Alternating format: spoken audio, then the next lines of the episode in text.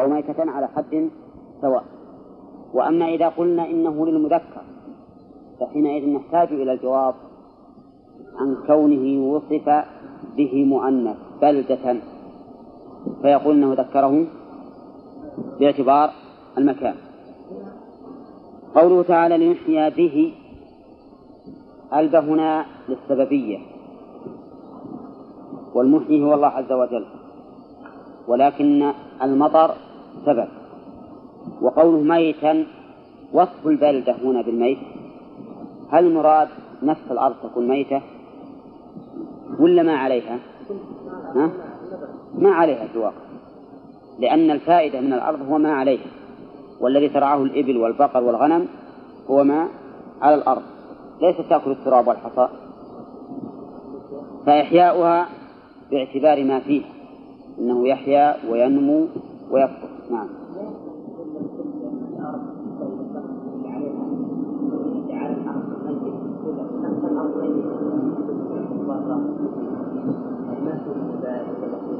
لا بس هي أصلا الأرض. ما يدخلها الحياة والموت. نفس الأرض يعني الأحجار والطين ما ما يدخلها الحياة والموت. إنما يدخل الحياة والموت ما فيه. فإحياؤها ولهذا قال في آية أخرى اهتزت وربت. والاهتزاز والربو إنما يكون فيما عليه. أما هي ما تهتز طيب قوله و... ونسقيه مما خلقنا أنعاما. هذه فائدة أخرى للمطر أنه يسقى به الأنعام والناس. لكن كيف ذلك؟ هل هو بالغدران التي تبقى على وجه الأرض؟ أو أنه أو أن هذا الماء يخزن في الأرض؟ أو بهما بهما جميعا لأن سقي المطر يكون على هذا الوجهين. إما غدران لا, لا, لا تكون بقيعان لا تشرب فينتفع الناس بها. وإما أن الأرض تشربه ويخزن فيها كما قال الله تعالى وأنزلنا من السماء ماء فأسقيناكموه وما أنتم له بخازنين. فللذي يخزنه الله سبحانه وتعالى. وفي الآية هذه دليل على إثبات الأسباب. لقوله لنحيي به بلدة ميتا وفيه دليل على إرسال المبشرات والمقدمات بين يدي الأشياء بقوة الرجع لقوله وهو الذي أرسل الرياح بشرا بين يدي رحمه وفيه أيضا دليل على قدرة الله عز وجل في إرسال الرياح لأن هذه الرياح لو اجتمع الخلق كله بالتأكيد على أن يأتوا بواحدة منها نعم ما استطاعوا إلى ذلك سبيلا. مع أن أن هذه الرياح في بعض الأحيان تقتلع الأشجار وتدمر المنازل هذه القوة العظيمة لو تأتي بمولدات الدنيا كلها لتخلق مثل هذا الهواء ما, ما حصل هذا. وفيه دليل أيضا على الحكمة على حكمة الله سبحانه وتعالى بكون المطر ينزل من السماء. لو كان هذا المطر الذي تحيا به الأرض يأتي جريا على سطح الأرض ما كان فيه هذا النفس لأنه لا يصل إلى قمم الجبال. إلا بعد أن يغرق ما تحته لكنه إذا نزل من فوق أتى على قمم الجبال وأتى على على ما هو أسفل منه وهذا من حكمة الله سبحانه وتعالى بذلك. وفيه دليل على أن الأصل في الماء الطهارة. كقوله ماء طهورا. وحنا نعرف الآن حسب ما تلونا عليكم أن الماء الذي الموجود في الأرض من السماء. نعم كله. أنزلنا من السماء ماء فأسقيناكموه فإذا كان من الأرض من, من السماء فإن الأصل فيما نبع من من الأرض أو فيما نزل من السماء الأصل فيه أن يكون طهورا. الأصل فيه أن يكون طهورا. وفيه دليل على إثبات الحكمة في أفعال الله. بقوله لنحيي به لام التعليل لام التعليل وهذا دليل من من مئات الأدلة على إثبات الحكمة. فيكون فيه رد على طائفة من طوائف المبتدعة من هم؟ ها؟ لا ما هم بالمعتزلة الجهمية. لأنهم يرون أن فعل الله لمجرد المشيئة. ليس لعلة. الجهمية. فإنه لا يرجح شيئا على شيء لحكمة. إنما لمجرد المشيئة. ولا يفعل شيئا إلا لمجرد المشيئة. ولا شك أن هذا القول مردود في الأدلة النقلية والعقلية. لأن من يفعل لحكمة أكمل ممن ممن يفعل لغير حكمة. أليس كذلك؟ وهم يرون نفي الحكمة يقولون لأن الحكمة غرض. والله سبحانه وتعالى منزه عن الأبعاض والأعراض والأغراض. حسن التعبير. اللي يسمع هذا التعبير يقول هذا مثل تعبير القرآن. منزه عن الأبعاض والأغراض والأعراض. نعم؟ يريدون بالأبعاض مثل اليد والوجه والعين وما أشبه ذلك. ويريدون بالأعراض الصفات الفعلية الأفعال الاختيارية كالنزول والاستواء وما أشبه ذلك. ويريدون بالأغراض الحكمة إن لأنه يقولون لو فعل لحكمة لكان ناقصا بدونها وهذا من قلب الحقائق. إذا فعل لحكمة فهو دليل على كماله وأنه لا يفعل شيئا بمجرد مشيئة سفها طيب وفيه دليل على على جواز ذكر بعض الفوائد على جواز ذكر بعض الفوائد. يعني الاقتصار على البعض لا يعد نقصا. لأن هنا ذكر الله من فائدة من المطر فائدتين فقط. إحياء الأرض. نعم. وسقي الأنعام والأناسيب مع أن للمطر فوائد أخرى. كالتطهر به مثلا. فالتطهر به ليس سقيا وليس إحياء للأرض. وغير ذلك أيضا من الفوائد. لكنه لما كان أشد ما يكون ضرورة بالمطر هو إحياء الأرض بالنبات. ليأكل الناس والأنعام وكذلك السقي, فالطعام والشراب ضروري من ضروريات الحياة بالنسبة للأنعام وبالنسبة للناس. فاقتصر الله تبارك وتعالى على ذكر هاتين الفائدتين فقط لأنهما هما الفائدتان الضروريتان الحاصلتان بنزول المطر إحياء الأرض للنبات والأكل. والسقي للشرب وقوله تعالى أنعاما وأناسيا. لكن هنا الأنعام ما قال أنعاما كثيرة. والأناسي قال أناسي كثيرا. و في في هذا التعبير إشكالان الإشكال الأول لماذا وصف الأناسية بالكثير ولم يصف الأنعام بالكثير. الثاني أننا نعلم أن الله تعالى يسقي بهذا الماء كل الأناسي. كل الناس يشربون منه. فلماذا قال أناسي كثيرا؟ يعني كأنه يفهم أن أن من الأناسي من لا يسقى بماء المطر. فما هو الجواب عن الإشكال الأول؟ وصف الأناسي بالكثرة دون وصف الأنعام.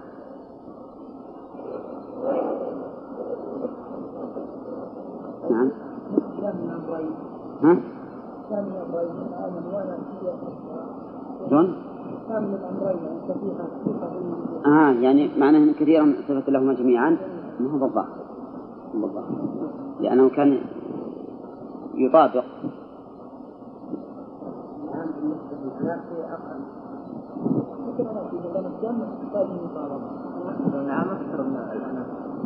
إيه نعم. شلون؟ النعام أكثر من حيث العدد يعني أنا عندي والله أعلم أن بعض الأنعام لا يحتاج إلى المطر إلى الماء حسب ما نسمع. من بعضهم ما يحتاج إلى ماء وبعضهم ما يحتاج إلا قليلا جدا. ها؟ أشياء كثيرة يعدون علينا يقول ما تحتاج إلى ماء. أو إذا شربت لا تشرب إلا قليلا. جدا يمكن في السنة مرة. فإذا صح هذا فهو من الحكمة. قد يكون هذا من الحكمة بعدم وصف الكثرة لكن يبقى عندنا الإشكال الثاني أشد من هذا. أناسية كثيرا. نعم. لا تستطيع الشرب نعم. اختلاف النساء إيه لكن الله ما ذكر لنا الشرب فقط. ونصيح. أنعام وأناسية الإشكال الثاني أن قوله أناسية كثيرا مع أن جميع الأناسية يشربون. حسب ما قلت الأنعام يجب أن تكون كثيرة لأنه ما كلها أي أي نعم أي. نعم وصفها بالكثرة ليس تقييد للشرب وإنما بيان الواقع أن الأناسي كثيرة. يعني بالنسبة لج... بالنسبة للأنعام يعني. لا. لا الإشكال الثاني يوهم أن هناك بعض الأناسي لا تسقط أو لا تستفيد على سبيل الشرب فنقول إن كثيرا ليس التقييد للشرب يعني لمن يشرب من الأناسي. نعم. وإنما بيان الواقع. فقط أن هؤلاء الأناسي كثيرون الذين يسقطون وهم كلهم. لكن تصفهم بالكثرة لو أقول مثلا عندي رجال كثير. عندي عندي رجال كثير. هل يفهم من ذلك ان فيه رجال آخرون ما حضروا ولا شيء؟ نعم ها؟ نعم. ليس لبيان حق نعمة الله جل في ناس كثيرين وخاصة اي اي ولهذا يقول جمع إنسان. واصله أن تكون كثيرا صفة للأنعام والأنعام. هذا شيء. نعم. ما في ما يمنع من أن تكون الصفة للكلمه هو اي هو إحنا قلنا المطابقة ولكن أورد علينا الأخ إبراهيم قال حتى اناسي أيضا جمع كثيرا يستوي فيها المفرد والجمع. أنا بشوف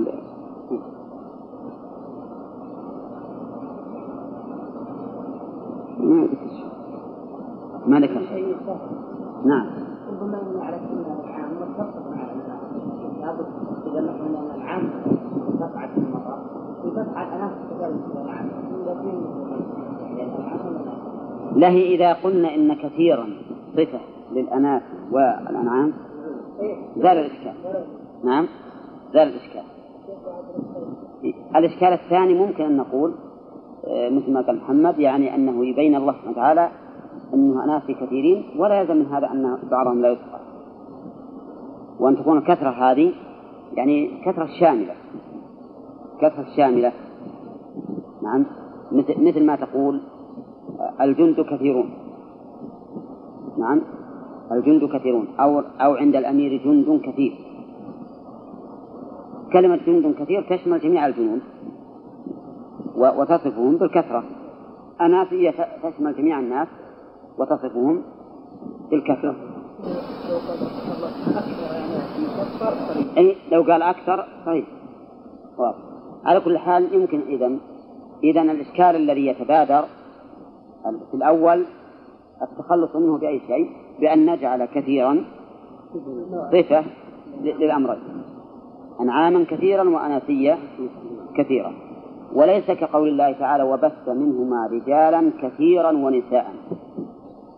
فإن رجالا كثيرا ما تصح أن تكون كثيرا صفة للأمرين لأنها مقدمة على النساء. أما هذه فيمكن أن يقال بأنها وصف للمعطوف والمعطوف عليه. وأما كثيرا فإنه لبيان الواقع لبيان الواقع وليس لإخراج البعض.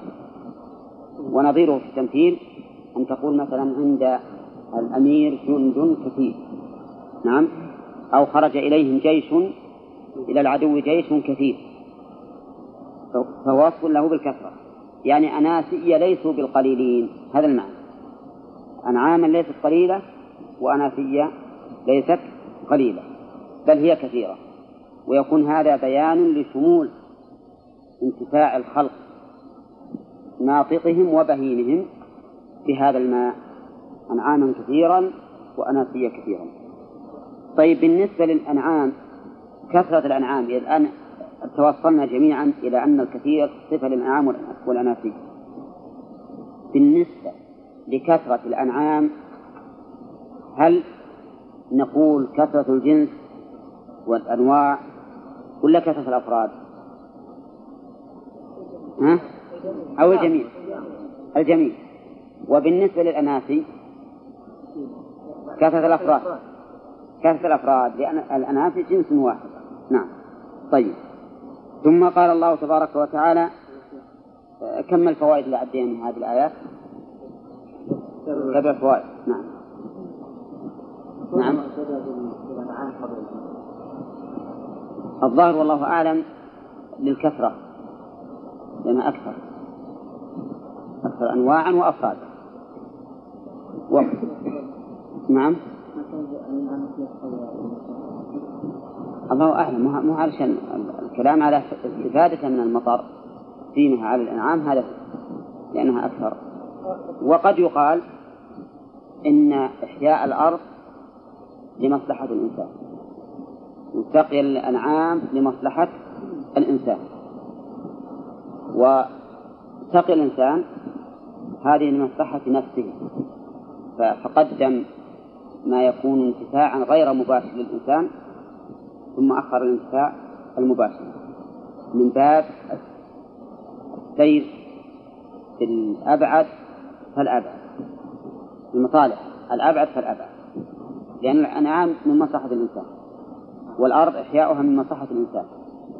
وإحياء الأنعام أشد مباشرة والتصاقا بالإنسان من إحياء الأرض. لأن كم من أراضي تحيا بالمطر لا ينالها الإنسان ولا ينتفع به بخلاف الأنعام. ثم قال تعالى ولقد صرفناه أي الماء بينهم ليذكروا أصله يتذكروا وأدغمت التاء في الزال ليذكروا وفي قراءة ليذكروا بسكون الدال وضم الكاف أي نعمة الله به فأبى أكثر الناس إلا كفورا جحودا للنعمة حيث قالوا مطرنا بنوء كذا. ولقد صرفناه بينهم. التصريف هنا إيش معناه؟ صرفت الشيء يعني غيرته وصرفته عن وجهه يعني أن الله تعالى غير هذا المطر بالنسبة للناس ووزعه بينهم ما بين مقل ومستكثر فمنهم من يكثر المطر عنده ومنهم من يقل هذا بالنسبة للبينية. كذلك أيضا صرفه الله تعالى بينهم بالنسبة لكل أحد. أحيانا يكون المطر, يكون المطر كثيرا في عام وقليلا في عام. وقوله تعالى ليذكروا. المؤلف جعل التذكر هنا تذكر النعمة فقط ولكن الأصح أنه أعم. ليذكروا أي نعمة الله فيما إذا نزل عليه. وليذكروا يتعظوا فيما إذا لم ينزل فيما إذا لم ينزل. وكذلك أيضا ليذكروا في ذلك قدرة الله حيث صرف في محل إلى محل.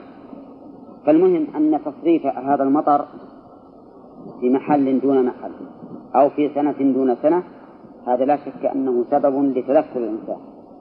إما تذكر النعمة إذا كان نازلا وإما تذكر النقمة ومعاصيه إذا كان ممتنعا. وإما القدرة تذكر القدرة حينما يعرف أنه في مكان يكون غزيرا وفي مكان يكون قليلا. وقوله فأبى أكثر الناس إلا كفورا يعني امتنع أكثر الناس عن التذكر ولم يزده إلا كفرا. نعم. مثل يتذكر يذكر نعمة الله إذا نزل ويذكر ما هم عليه من المعاصي والآثام إذا امتنع. وقوله فأبى أكثر الناس أكثر الناس. يعني والأقل شكر وتذكر واتعظ. ولكن أكثر الناس أبى إلا أن يكفر. الكفر ذكر المؤلف منه مثالا واحدا. وهو قوله مطرنا بنوء كذا. ويستدل لما مثل به المؤلف يستدل له بقول النبي صلى الله عليه وسلم في حديث زيد بن خالد الجهني حين صلى بهم على إثر سماء كانت من الليل في الحديبية. فقال هل تدرون ماذا قال ربكم؟ قالوا الله ورسوله أعلم. قال قال أصبح من عبادي مؤمن بي وكافر. فأما من قال مطرنا بفضل الله ورحمته فذلك مؤمن بي كافر بالكوكب. وأما من قال مطرنا بنوء كذا وكذا فذلك كافر بي مؤمن بالكوكب. فهذا كفر. وكيف يكون كفرا؟ لأنه أضاف المطر إلى أمر ليس ليس بسبب إلى أمر ليس بسبب. وجعل هذا من فضل هذا النوع. وليس من فضل الله عز وجل. وهو حرام. وكفر كما جاء به الحديث. أما لو قال الإنسان مطرنا في نوع كذا. يجوز ولا لا؟ نعم. ها؟ يجوز في نوع. لأنها للظرفية وأما بنوع فلا يجوز لأنه للسببية. لكن عند العامة عامتنا هنا في نجد يجعلون الباء بمعنى في يقول مطرنا بالشب مطرنا بالمربعانية وما أشبه ذلك فهل يكون هذا كفرا أو نقول إن الباء تأتي للظرفية كثيرا وهم يريدون بها الظرفية فلا فلا فلا بأس به. نعم. حسب النية حسب النية نعم. ومن الكفر أيضا بهذا المطر مما لم يذكر المؤلف من الكفر به أن يجعل ذلك سببا للأشر والبطر مثل ما يحصل من بعض الناس إذا نزلت الأمطار وكثرت الأبيات صارت سببا لأشره وبطره نعم وفسوقه. هذا من من أسبابه ومن أسباب الكفر أيضا أنه إذا نزل المطر إذا امتنع المطر صار امتناعه سببا لقنوط الإنسان من رحمة الله سبحانه وتعالى. والقنوط من رحمة الله من كبائر الذنوب ليس بالأمر الهين. فلا يجوز للإنسان أن يقنط من رحمة الله ولا أن يأمن مكر الله. لا هذا ولا هذا. وقوله تعالى فأبى أكثر الناس. في هذا دليل على أن الناس ينقسمون إلى قسمين كافر ومؤمن فهو كذلك. لا في ليس في هذه النعمة فقط بل بجميع النعم. من الناس من يؤمن بها ومن الناس من يكفر بالله سبحانه وتعالى وبهذه النعم. آه، في هذه الآية من من الفوائد أولا دليل على كمال القدرة بقوله ولقد صرفناه بينهم ثانيا دليل على ثبوت الحكمة لله عز وجل لقوله ليذكروا لم التعليم ثالثا دليل على بلوغ الغاية في الكفر من بعض الناس. لأنه إذا كان الله تعالى يريهم آية ليتذكروا بها فلا يزدادون إلا كفورا. فهذا والعياذ بالله في غاية ما يكون من الكفر. لأن الإنسان إذا لم تحصل له الآيات فقد يعذر بكفره. لكن إذا حصلت الآيات ولم ينتفع صار أشد. وفي هذا في الآية أيضا دليل على استعمال المؤكدات فيما ينبغي تأكيده. منين ناخذه؟ إيه من القسم. من قوله ولقد لأن هذه لأن مثل هذا التعبير كما مر علينا كثيرا يعتبر مؤكدا بثلاثة مؤكدات. باللام وقد والقسم. نعم. والله أعلم. نعم.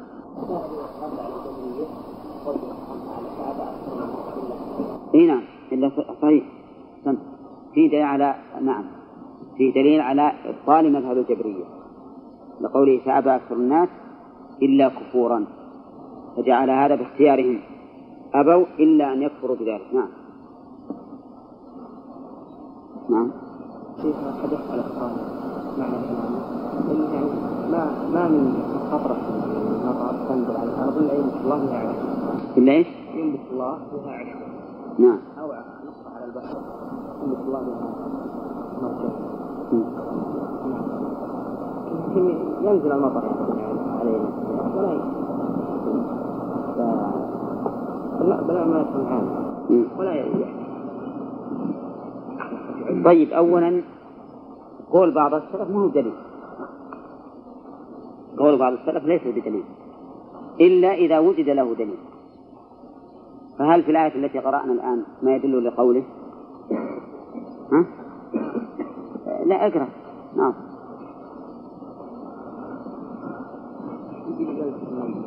إيه؟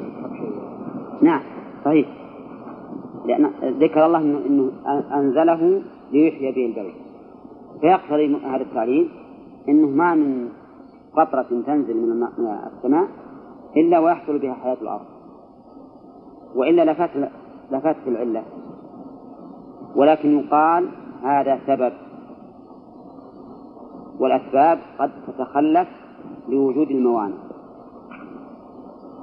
قد لا تؤثر لوجود الموانع. فذنوب بني آدم من موانع إحياء الأرض. لو نزل المطر. ويكون هذا أشد وأنكى وأبلغ في التذكر. أبلغ في التذكر إذا نزل المطر ولم تنبت الأرض. ولهذا جاء في الحديث ليست السنة ألا تمطروا. إنما السنة أن أن تمطروا ولا تنبت الأرض.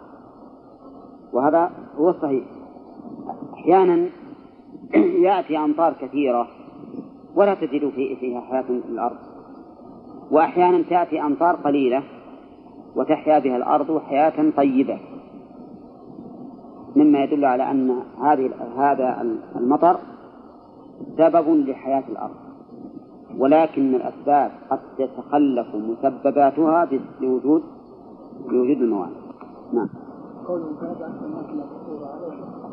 بالله سبحانه وتعالى اللحم مع وجود الآية المطر أو أنه مكفورا بعدم قدرة الله سبحانه وتعالى على أحياء الموت. عام هذا يشمل يشمل كل كل ما يتصور من أنواع الكفر. حتى الكفر الأصغر كما لو كانت سببا للأسر والبطر يخرج الناس مثلا ويمرحون ويصدقون ولا يؤدون ما وجب الله عليهم من صلاة الجماعة وغير ذلك. هو من هذا النوع.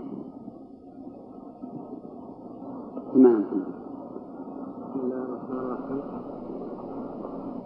الأول أن هذا البرزخ هو هذا اليابس نعم.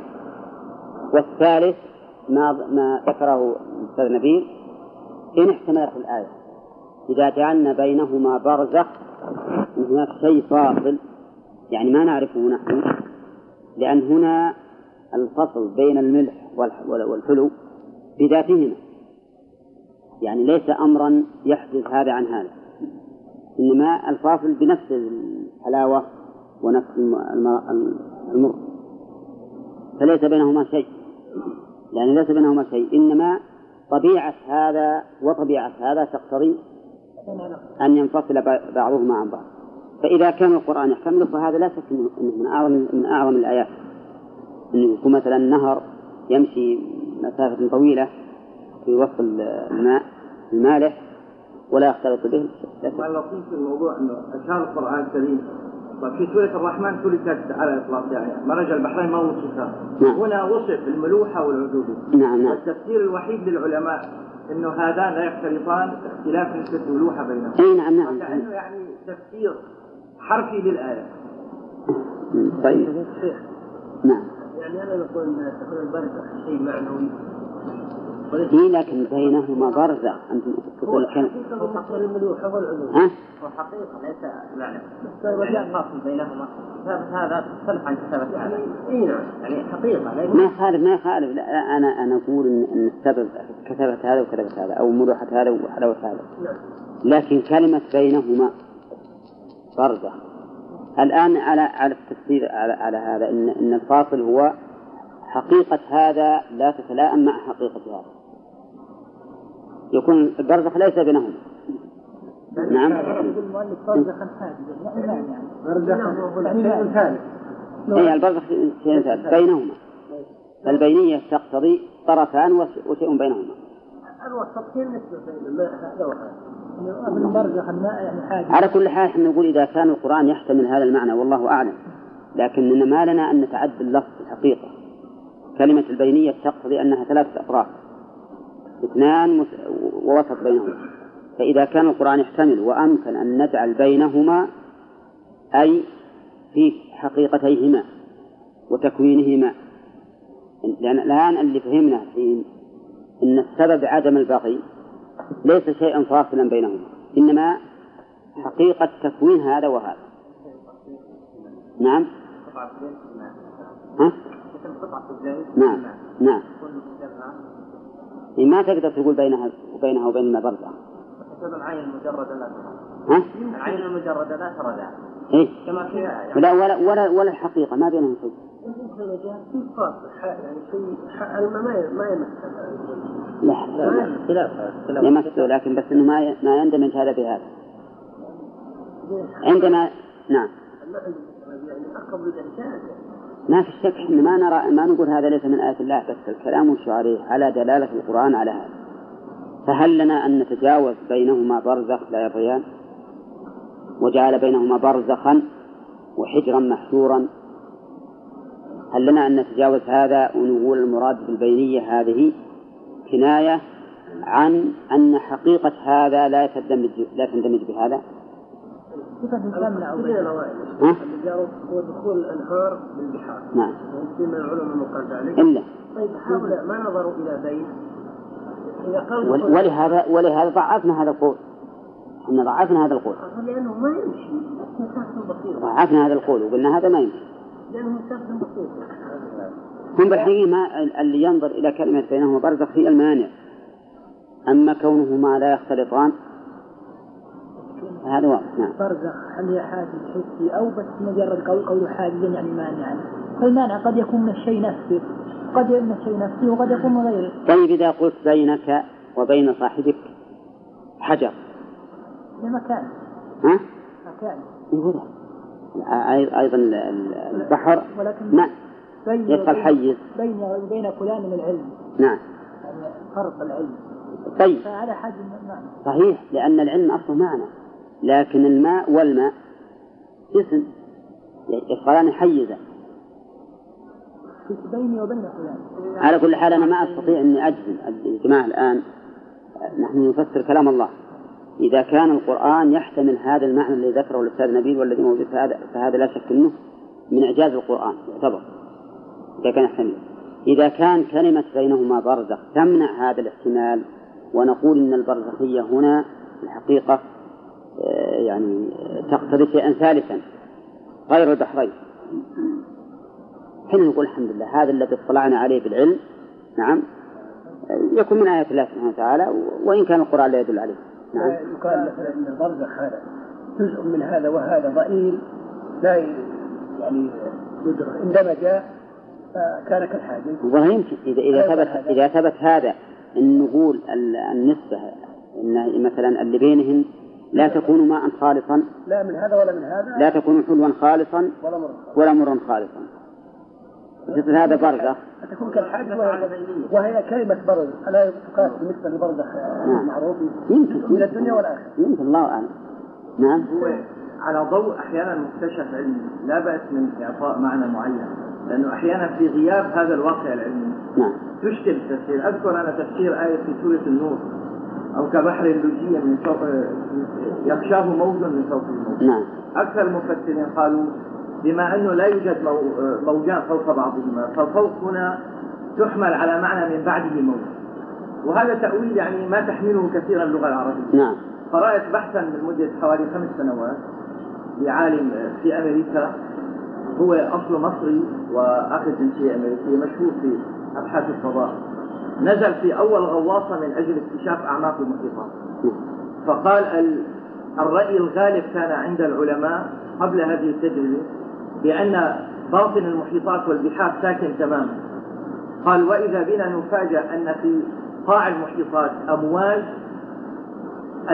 الأمواج التي على السطح لا تذكر أمام تلك الأمواج لشدتها وعظمتها. فالآن يعني كلمة فوق لم يعد هناك مبرر لتأويلها وإنما فوق أي هناك موج في الأسفل ويعلوه موج في الأسفل. فيعني وجود الظاهرة الكونية العلمية يساعد على توجيه المعنى اتجاها معينا بدون تعسف في المعنى مع حقيقة الأمر حتى الأول ما في شيء. يعني. نعم. حتى الأمواج الظاهرية اللي على سطح البحر يكون الموج مثلا قليل ارتفاع ثم يأتي موج أكبر منه. من قضية تبيان إعجاز القرآن الكريم للناس. على كل حال يعني الآن لا, لا نضيع علينا الوقت. الوقت الآن نقول. الآية تحتمل ثلاثة معاني. المعنى الذي ذكره كثير من المفسرين والمعنى الذي ذكرناه والمعنى الثالث والذي ذكرته أيضا ذكره آه، رجل عراقي في كتاب اسمه حقائق جغرافية. ذكر هذا المعنى الذي أشرنا إليه.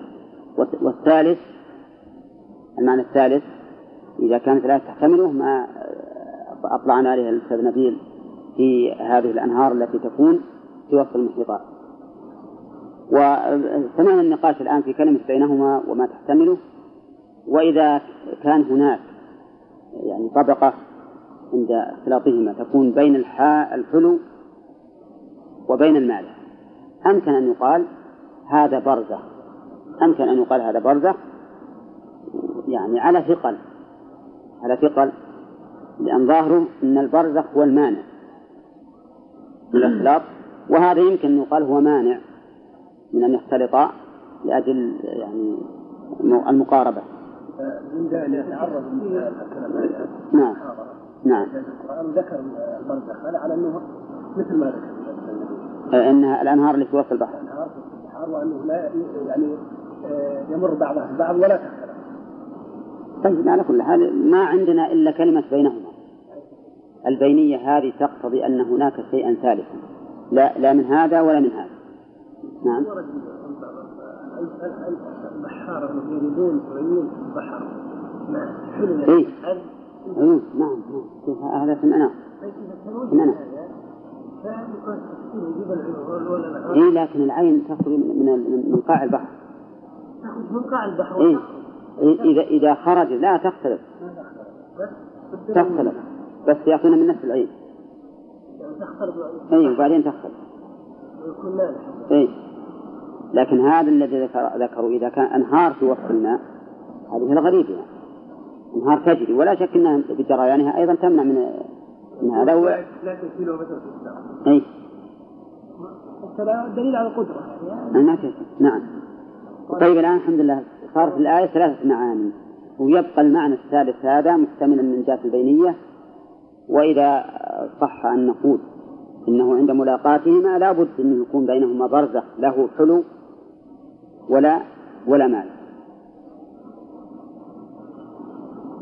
فيمكن والله أعلم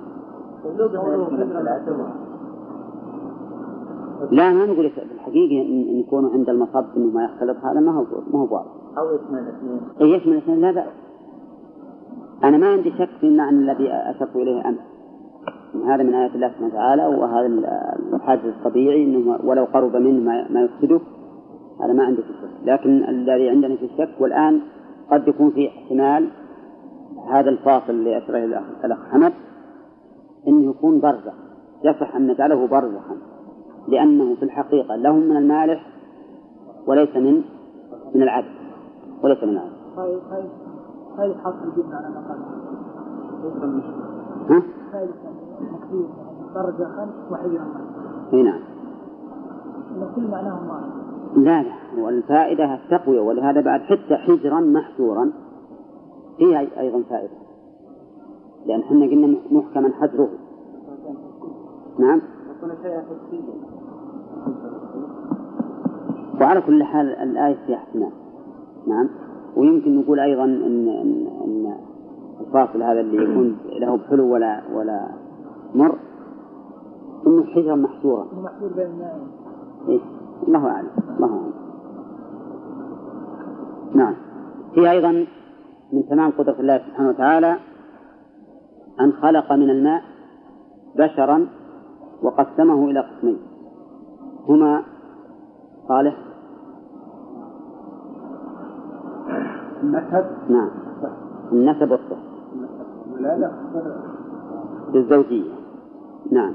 وقلنا إن هذه أسباب الصلة بين الناس إما صلة بالولادة وهو النسب أو بالنكاح وهو المصاهرة طيب وقوله وكان ربك قديرا يقول المؤلف قادرا على ما يشاء.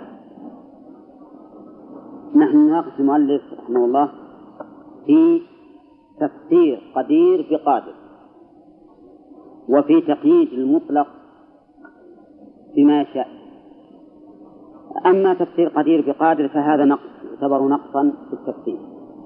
وذلك لأن قدير إما أن تكون صفة مشبهة وإما أن تكون صيغة مبالغة. أما قادر فهي اسم فاعل مجرد لا تدل على ما تدل عليه الصفة المشبهة ولا على ما تدل عليه صيغة المبالغة فهذا نوع من القصور في تفسير القرآن. ثانيا القرآن مطلق وكان ربك قديرا. وهنا قيده بقوله على ما يشاء. وكلمة على ما يشاء نحن نعرف أن من من الناس من يكون هذا القيد دالا على بدعة ارتكبها. لأن القدرية يقولون إن الله سبحانه وتعالى لا يقدر إلا على ما يشاء. وأنه لا يشاء أفعال العباد. وعلى هذا فلا يكون قادرا عليها. لا يكون قادرا عليها. ولا شك أن هذا قول تبطله النصوص والعقل. فالله هو الذي يهدي ويضل. وما معنى الهداية والإضلال؟ إلا أنه سبحانه وتعالى يفعل ما يشاء حتى فيما يتعلق بأفعال العبد. لهذا نرى أن تقييد القدرة بالمشيئة لا ينبغي ولا يليق للوجوه الآتية. أولا أن الله سبحانه وتعالى أطلق أطلق هذا الوصف لنفسه بدون قيد. ولا ينبغي لنا أن نقيد ما أطلقه الله لأن صفات الله توقيفية يتوقف فيها على ما ورد. الشيء الثاني أنه خلاف طريقة الرسول عليه الصلاة والسلام وأصحابه بل طريقة الرسل كلهم لأنهم يقولون رب ربنا أتمم لنا نورنا واغفر لنا إنك على كل شيء قدير. لا يقولون إنك على ما تشاء قدير إنك على كل شيء قدير. الشيء الثالث أنه يوهم أن القدرة تتعلق بما يشاء فقط. وعلى هذا فيكون ما لا يشاؤه ليس بمقدور الله. وهذا معنى باطل. فهو قادر على ما يشاء وعلى ما لا يشاء. لكن ما شاء كان وما لم يشاء لم يكن. فهو قادر على الأمرين جميعا. ليس على ما يشاء فقط. من أجل هذه الوجوه الثلاثة نرى أن التعبير بها لا ينبغي. وأنه مما يرشد إليه العبد. ويقال له لا تقول هكذا لا تقيد ما أطلقه الله لنفسه فإذا قيل ها؟ لا هو أصله على أساس إن الذي يقوله لا يريد هذا هذا المعنى. نقول يرشد ويقال هذا لا ينبغي. وإذا قيل ما الجمع أو ما ما هو الجواب عن قول الله تبارك وتعالى ومن آياته خلق السماوات والأرض وما بث فيهما من دابة وهو على جمعهم إذا يشاء قدير. فهنا قال على جمعهم إذا يشاء قدير. ونحن نمنع تعليق القدرة بالمشيئة. نعم. إذا بمعنى متى متى شاء سواء من الزمن يعني. ما يخالف متى شاء قدير. ومتى لم يشاء. نعم. ومتى لم يشاء؟ قدير أيضا ولكن مقصودهم بالزمن. يعني إن الله على جمعهم إذا يشاء قدير. يعني أنه إذا حان الوقت الذي قد شاء الله سبحانه وتعالى يجمعهم فيه جمعهم رغم قدرته أولا وآخرا. ما ما انفصلنا عن الإشكال الجواب أن هذا تقييد المشيئة بالجمع. يعني معناه أن لأن الجمع فعل. وهذا الفعل ينكره. الكفار المكذبون بالبعث. فيقول الله عز وجل إن المانع من ذلك ليس العجز ولكنه عدم المشيئة. فإذا شاء أن يجمعهم إذا شاء أن يجمعهم جمعهم. خلافا لمن؟ خلافا لمن؟ لمن ينكرون ذلك لمن يقولون إنه لا يمكن أن يجمعهم. نعم فيكون هنا التقييد بالفعل. تقييد المشيئة عائد على الفعل لا على القدرة فهو قادر على جمعهم كل وقت. لكنه لما كان سبحانه وتعالى لا يريد أن يجمعهم إلا في وقت معين قل إن الأولين والآخرين لمجموعون إلى ميقات يوم معلوم. موقت وما نؤخره إلا لأجل معدود. كل الدنيا أجل معدود. يعني عن قصرها مهما طالت فنقول إن هذا عائد على الجمع وهو فعل فكأن الله يقول إن